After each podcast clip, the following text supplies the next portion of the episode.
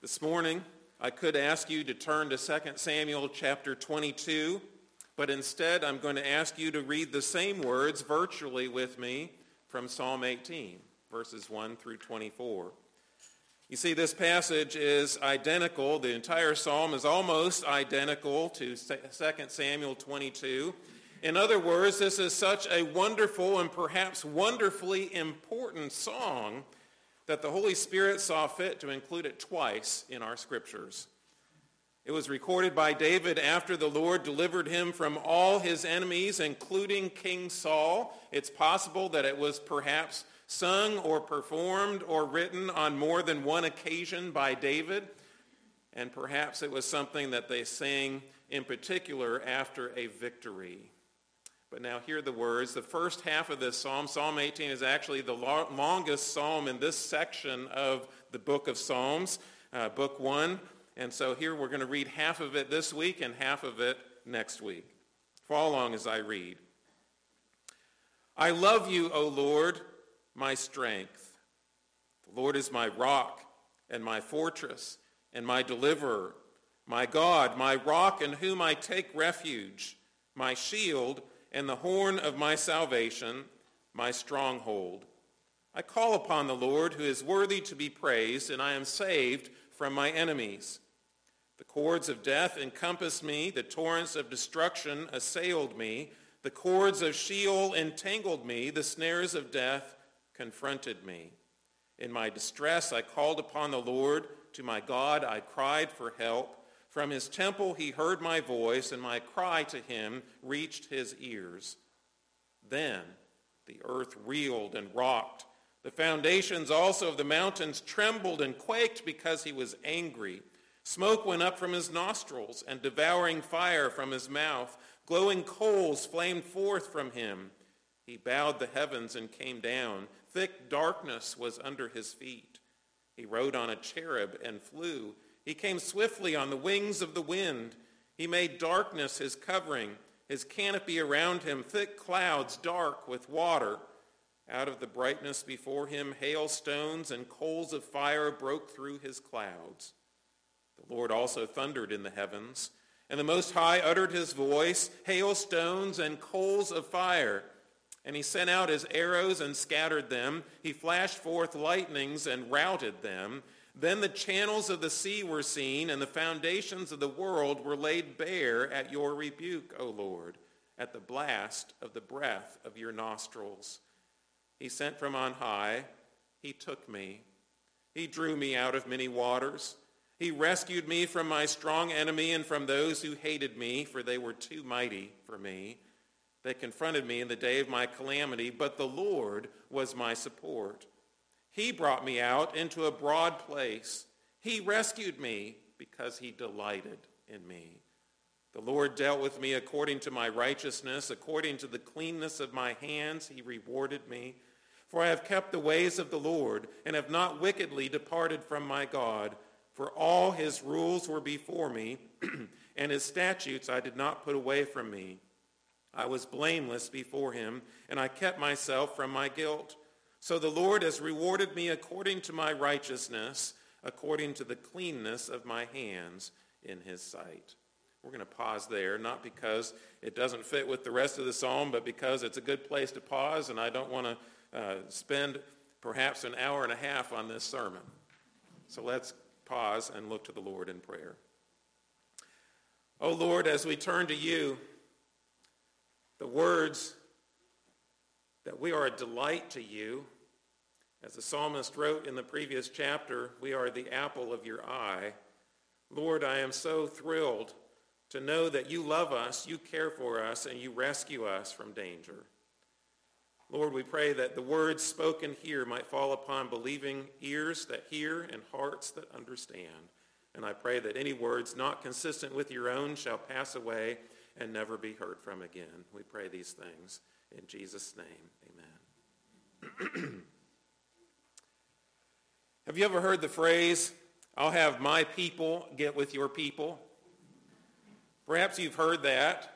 And I have to ask the question then, who are your people? In fact, who are you in light of there being a people. Everyone these days seems to be seeking a place where they belong. Isn't that true? Sometimes my wife and I sit down together and we tell each other, you know, we don't really fit anywhere. And we wonder where we would fit. And we want to identify sometimes with a group. In fact, the secular people around us tell us we have to identify in certain types of groups. You're like this, you're like that, you're this group or that group. This is what you must think, this is how you must believe. But wouldn't it be great if instead of us trying to find the group, someone sought us out to be a part of their people? You see, this is the story of the Lord and his people. This is a God who sought out his people. In fact, David knows this quite clearly, even thinking of himself as the youngest of all these brothers out in the field when uh, God sends Samuel the prophet to choose a leader for his people. And he was so insignificant to his father that his dad didn't even invite him to the meal. And lo and behold, Samuel said, the words of God inspired to him, David is the one. You see, this is what God does for us, isn't it? It's not that we seek God out. In fact, the scriptures tell us there is no one who seeks God. We don't seek him out. We sometimes seek a God. Sometimes we seek a plan or a deliverance from something, but we don't seek the holy God of the universe on our own. But because God has sought us out, and if we have trusted in him, he has made us a part of his people, then that relationship is very special. And that's what this psalm is all about. The relationship of a holy, loving God to a man, in this case, who understands that he is part of God's people and he loves him back. So this is about the Lord's people who call him for help, the Lord who comes to his people and the Lord who rescues his people. Now again, recognize in your outline that you have in your bulletin, the Lord is the capital letters L-O-R-D. That means the covenant God of Israel, Yahweh or Jehovah, which is the proper name uh, in our text this morning. And the first six verses remind us that when we are God's people, we turn to him for help.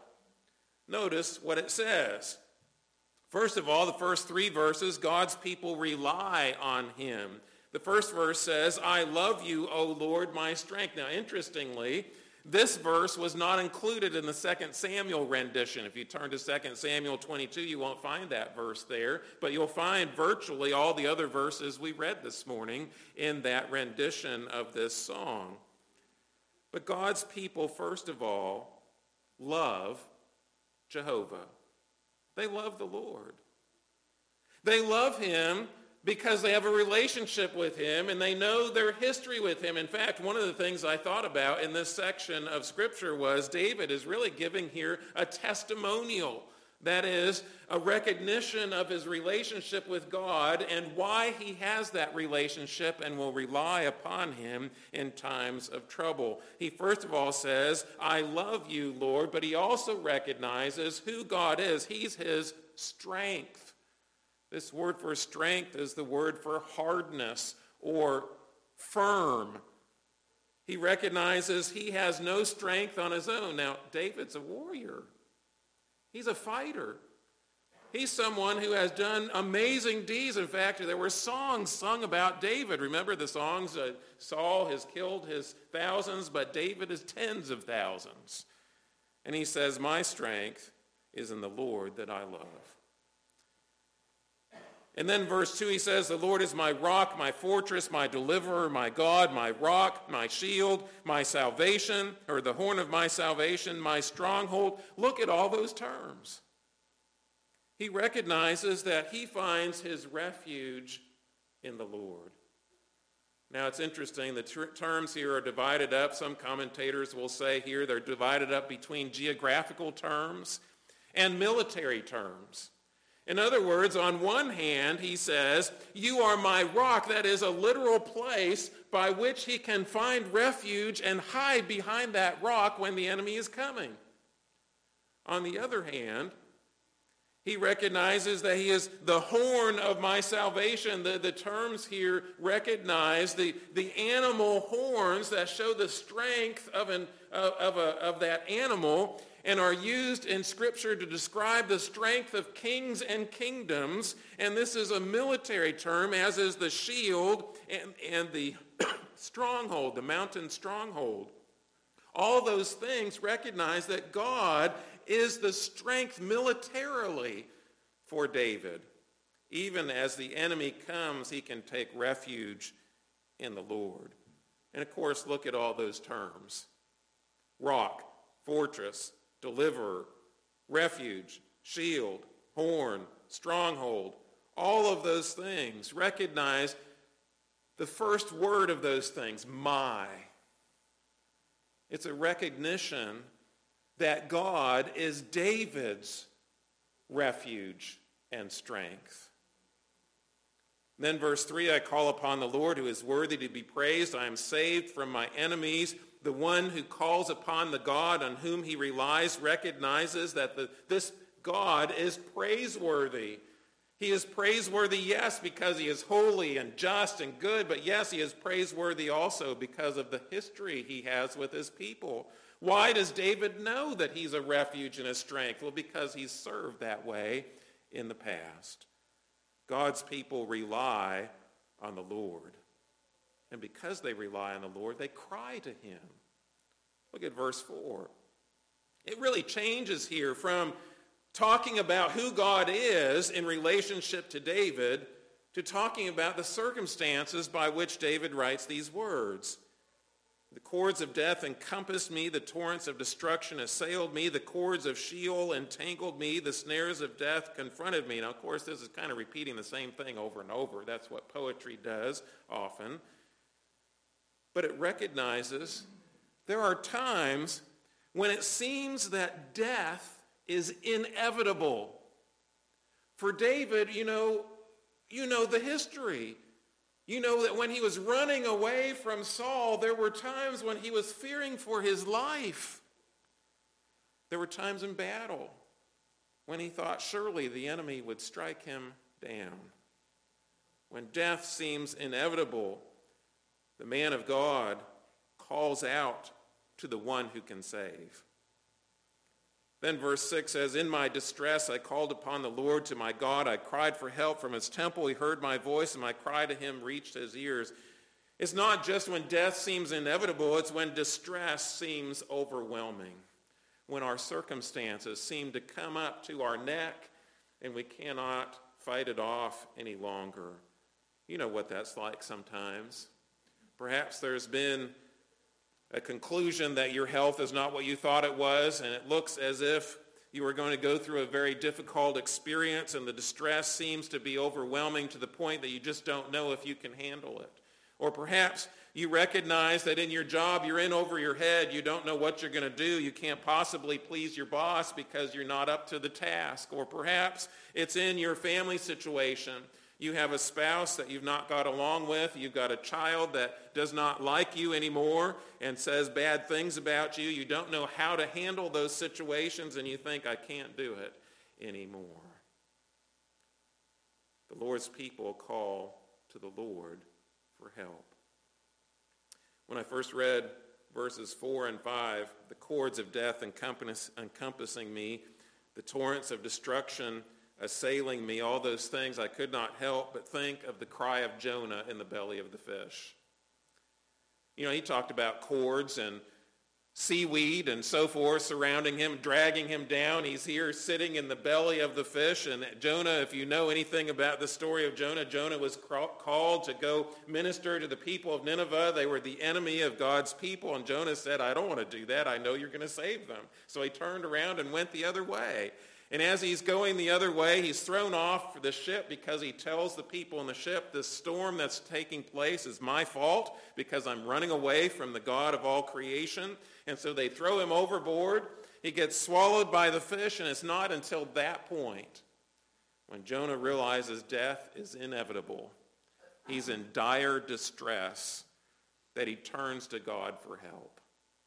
Now, is it because Jonah wants to be saved physically? You know, I don't know. I don't know if Jonah cares at this point or not. But I do know this, he has no doubt who God is. He knows that God is sovereign and can rescue his people. He has no doubt of God's power or grace. He turns to him in, in prayer and says, you are the God of salvation. He recognizes that he is the only one to turn to for salvation or for a present help in time of trouble. And this is what David recognizes. This is what the scripture teaches us. In times of trouble and distress, we don't always know what God's plan is, but we know that in the end, he is the only one who can truly deliver us from times of trouble, distress, and even when death seems inevitable. There's a loving reliance upon the covenant God of the scriptures. And so David turned to him for help. But listen to the response this is the most wonderful thing about this portion of Psalm 18 is the response that God gives. First of all, verse 6 says, From his temple he heard my voice, and my cry to him reached his ears. And then we're going to see that God actually comes to his people. First of all, the Lord hears the cry. He recognizes God is in his temple. The idea that God is removed from creation because he is the creator He's not part of creation. He is outside of creation. So he hears these things from heaven. And yet he knows everything that is going on. You see, we have a direct line to God when we are the people of the covenant. And the best thing is, God is not aloof to his covenant people. He's not someone who doesn't care He's not someone who doesn't act. He's not someone who winds up the world, as the old uh, theologians uh, used to say in the early times of our country, winds up the world, lets it go, and is far removed from it. No, that's not the God of the Bible. The God of the Bible is the God who loves his people and will act on their behalf. And listen to the reaction. The earth reeled and rocked. The foundations of the mountains trembled and quaked because he was angry. Smoke went up from his nostrils, devouring fire from his mouth. Glowing coals flamed forth from him. He bowed the heavens and came down. You see, God reacts powerfully to his covenant people, doesn't he? Think about this. Is David writing allegorically or is he using the language of the day to show these things? That's possible. It's also possible God could have done some of these things in certain circumstances. In fact, this reminds us, in particular, as we go through these verses up through verse 15, we'll see that, that God uses the language inspiring David to write about his appearance on Mount Sinai to the people of Israel. Lightning thunder, earthquakes, voices, arrows shooting, all those things occurred literally on Mount Sinai. And David is saying, this is the God who hears me. God can react powerfully to his covenant people. But perhaps more amazingly, the Lord, Jehovah, actually goes to his people. Look at what David says. He bowed the heavens and came down. He rode on a cherub and flew. He came swiftly on the wings of the wind. He made darkness his covering, his canopy around him, thick clouds, dark with water. Out of the brightness before him, hailstones and coals of fire broke through the clouds. You see, he's saying here, this is the description of a theophany, an appearance of God. We say it's a theophany if it's an appearance of God. We say it's a Christophany if it's an appearance of Christ. Here it is. He says God will actually come down and rescue his people in power against the might of his enemies. This is the God of the Bible the God who intervened periodically through history, the God who at times could strike down 180,000 soldiers of the enemy, a God at times who would strike hailstones upon a group of people so that there would be more killed by the hailstones and they would be killed in war, the God who sent the plagues on Egypt, the God who ca- uh, caused the water of the sea to divide so the people could cross on dry ground, the God who came to his people. What a wonderful phrase here. Now, yes, there's wonderful language here. It may have been pictorial or allegorical here by David, but it's also recognizing that God can do this whenever he wants. You see, we believe in this church in the supernatural. Because God is supernatural. He's not natural like the things around us. He's outside of creation. He controls those things and he can intervene anytime he pleases. And then there's this description Verse 12 or verse 13, the Lord also thundered in the heavens. The Most High uttered his voice, hailstones and coals of fire. He sent out his arrows and scattered them. He flashed forth lightnings and routed them. The channels of the sea were seen, the foundation of the world laid bare at your rebuke, O Lord, at the blast of the breath of your nostrils. You see, this is a description of his omnipotence, his power. He's all powerful. Even the, the earth trembles before the powerful plan of God in salvation. And of course, this is also a description of the fact that God acts on behalf of his people. You see, it's not just that God hears us and says, okay, let's do something about it. Okay, here it is. No, he actually acts on our behalf. He somehow, some way, will put us in just the right position so that we are rescued by him. Sometimes that means direct physical intervention of the hand of God. Sometimes it's using secondary means by which he accomplishes his purposes. Whatever it is, notice these two things. First of all, in verse 13, that the Most High uttered his voice. He will speak judgment on his enemies. The words here, hailstones and coals of fire. In other words, when God speaks, sometimes that speaking is so powerful, it's as if hailstones and coals of fire come down, and at some point we know when the judgment of this world comes, God will speak, and these things will happen. God will speak judgment on his enemies and he will also bring judgment on his enemies. You see, the arrows of the day would have been the military weapons, of which were very frightening. They didn't have rifles. They didn't have cannon in those days. The arrows of the enemy were the things that were most, uh, the, the armies were most unable to fend off. They had shields, yes, but sometimes those arrows could be quite dangerous. Even those who were in disguise in chariots were hit sometimes, as we know from scriptures. The lightnings, you know what it's like to be struck by lightning. Imagine a war field where it was not only the arrows of the enemy and all of the human weapons that came down, but also the forces of nature against those who had come against God's people. So much so that even the river channels were changed and the th- foundations of the earth were laid bare. Earthquakes let forth. The foundations of the earth were exposed at God's rebuke. The Lord acts on behalf of his people and brings judgment on his enemies. I don't know why it is. It's been a long time fad now to bring back, particularly with children's literature and movies, the Greek god pantheon. You know, there are young people that know more about the Greek gods right now than that they know about the God of the Scripture.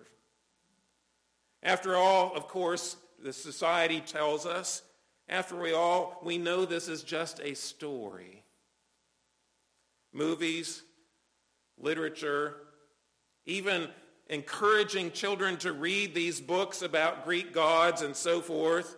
After all, they say we know that there's no such thing as a God that really comes down to earth to respond to the needs of mankind. Is that not true? No, it's not true. Because the one true God not only cares about his people, unlike the Greek gods, he not only loves his people, unlike that pantheon, he not only is a story about people who could inter- intervene or interact with gods, the God of the scriptures is a God who really did appear. His name was Jesus, and he came on behalf of his people, bringing, yes, judgment, but also salvation. You see, the thing about this particular chapter, this section of chapter 18, is that David is saying that if you are one of God's chosen people whom he loves and declares the apple of his eye, God will move heaven and earth to act on your behalf. Did you hear that again? If you're one of God's people, that is, you have placed your faith and trust in the Lord Jesus Christ because the God, the God of the scriptures and the God of the universe has worked faith in you, convicting you of your sin, causing you to repent and trust in him, God will move heaven and earth to save you. And he did. When Jesus came, some of these very things took place. When Jesus died on that cross, there were earthquakes. There was a tearing of the curtain in the temple in two. There were such amazing things that took place during that time period that were much like the language printed in this particular psalm that people who cried out to God from total pagan backgrounds said, this man must have been innocent. This must have been the Son of God. This is the God who would save his people. And the Lord comes to his people. The Lord sent his son, Jesus Christ, so that the divine Son of God would come to rescue his people. And so it is. The Lord rescues his people. Here's the description in David's day. Verse 16, he sent from on high, he took me, he drew me out of many waters. This description of the rescue of David is kind of amazing because it's very reminiscent of the rescue of Moses.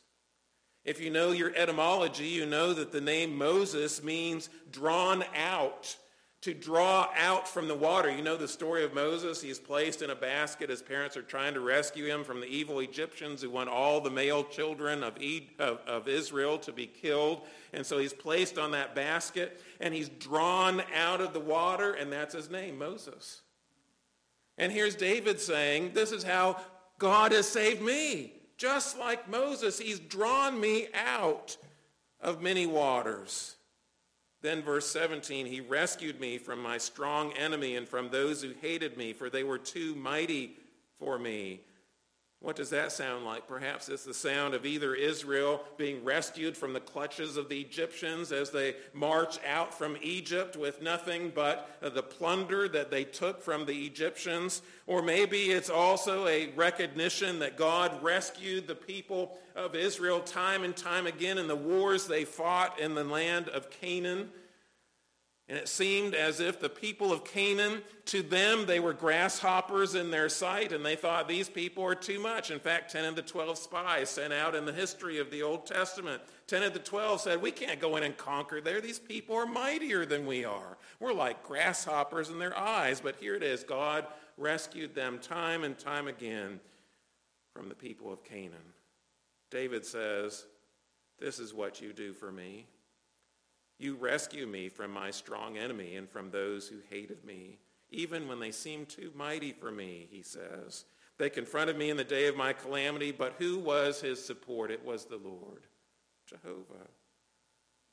But perhaps the best thing about this salvation, as it says, he brought me out into a broad place. The idea of a broad place is here he was in a narrow place. Sometimes, even in Hebrew, you have this term of distress, which means narrowness. In other words, your time of distress is where you feel hemmed in and there's no place to go and you think that your enemies are all around you and everything is going to be uh, an inability to escape from that situation. And he says here, now you've brought me into broad places, into openness. Why? Because God delighted in me. This is perhaps the best thing when you start to mature as a believer. As you understand, yes, there is a fear of God.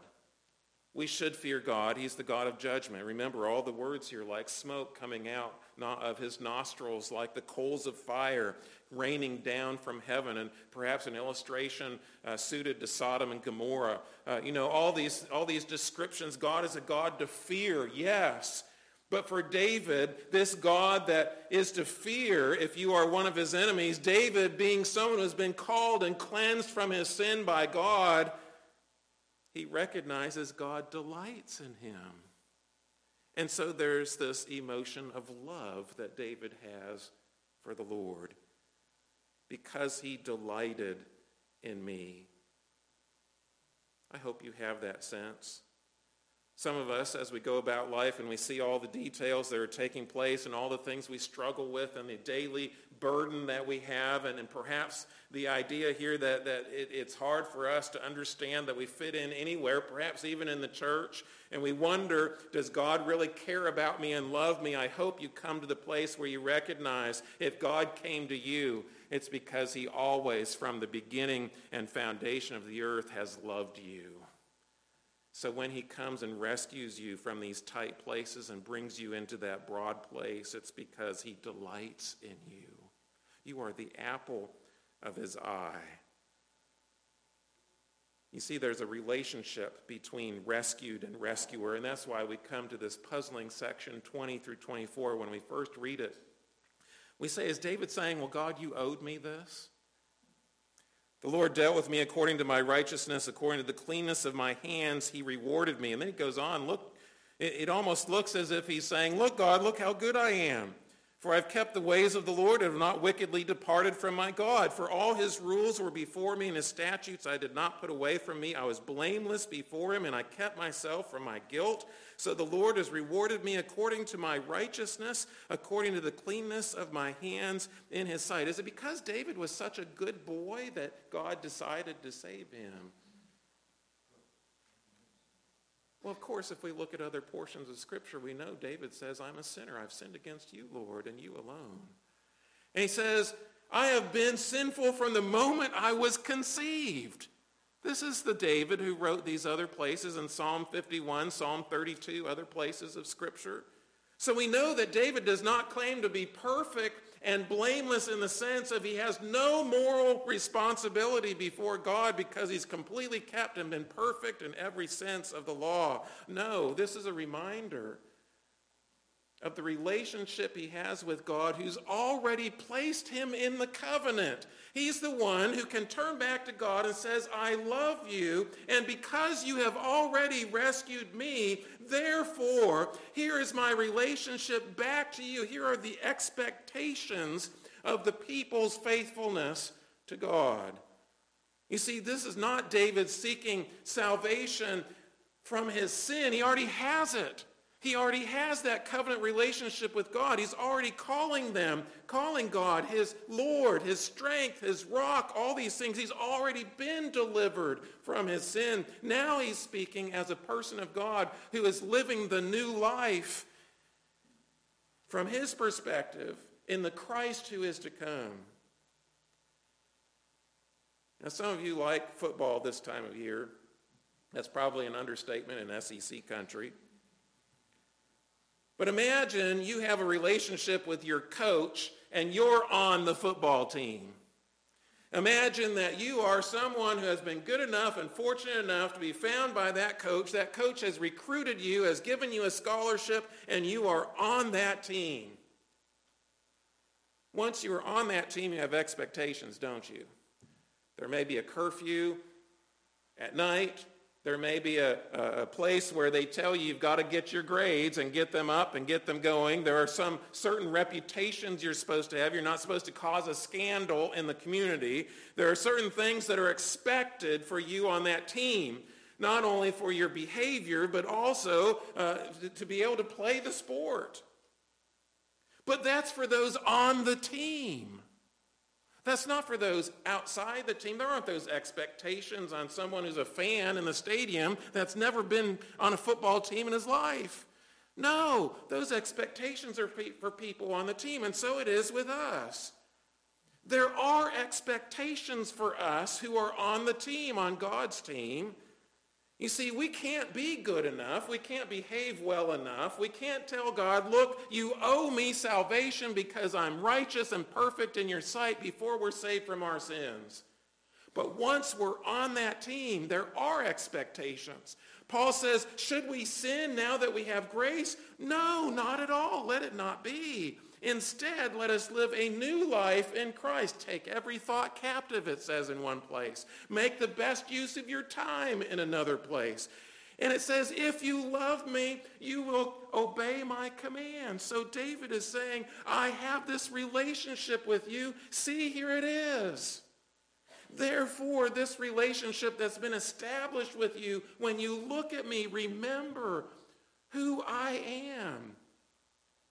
You see, when it says the Lord dealt with me according to my righteousness, the, the word here for reward at the end of this. Also in verse 24, it says, according to the cleanness of my hands, he rewarded me. According to the cleanness of my hands and sight, or my righteousness, he rewarded me. The word here is to restore or bring you back. You see, the emphasis is not so much on David's work as in the exceptional faithfulness of the Lord of the covenant. God made David who he was as far as morally acceptable before God. If we know David's heart, we know David's life, we know that, that apart from God's grace, he was nothing. He was an adulterer and a murderer and all of those things put together. But by God's grace, he could be made faithful. By God's grace, he could be made righteous so that David speaks as someone who's already on God's team. He's in the covenant. So that now he hears these words that Jesus says, be perfect as my heavenly Father is perfect. He didn't say, he doesn't hear those words in judgment now. He did before he became a believer, as we all should. When we understand in order to get to heaven, we have to be righteous. We have to have no sin before God. Then it's a fearsome thing because we're convicted. But once we understand that by God's grace he takes our sin away and gives us his own righteousness. Then when he says, be perfect as I am perfect, we say, Lord, help us. Help us to follow your law and your way. In 1 Peter, when Peter says, Be holy as I am holy, quoting the Old Testament, he's reminding us that once we become a believer in the Lord Jesus Christ, that's when we start doing things to please God, not to earn his favor, but because we delight in him. And here is David. David reminds us in times of need, yes, we turn to the Lord because we belong to him. We're his people. He delights in us. He will move heaven and earth to rescue us. It doesn't mean that he's going to rescue us from every single situation. Sometimes he's going to let us face the consequences of our sin or the consequences of living in a sinful world or the consequences of someone's sin upon us. Sometimes he's going to allow those things to happen. But it is him that we turn to in time of need because we know he's drawn us out of many waters we know that he's going to bring us into the broad place. And so we testify. You see, many people say this is a royal thanksgiving hymn.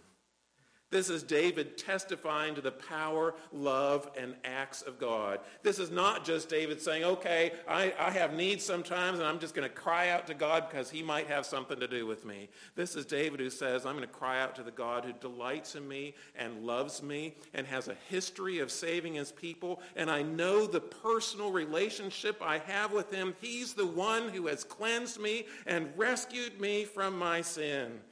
And then he says, then he says to the Lord, I love you. You are my strength. You are my rock, my fortress, my deliverer, my God, the boulder in whom I take refuge. Is this the God of your life? Let's pray. Lord, I pray that every person here might, by faith, be able to express that you are their boulder of strength. You are their refuge in times of trouble. You are their buckler, their shield, who will defend off the enemies. You, Lord, are the one who will move heaven and earth to save your people. Father, we thank you that you've done so in Christ. And we thank you that you will do so in the future on the day when judgment shall come. We pray, Father, that we might dwell in your presence hidden under the shadow of your wings.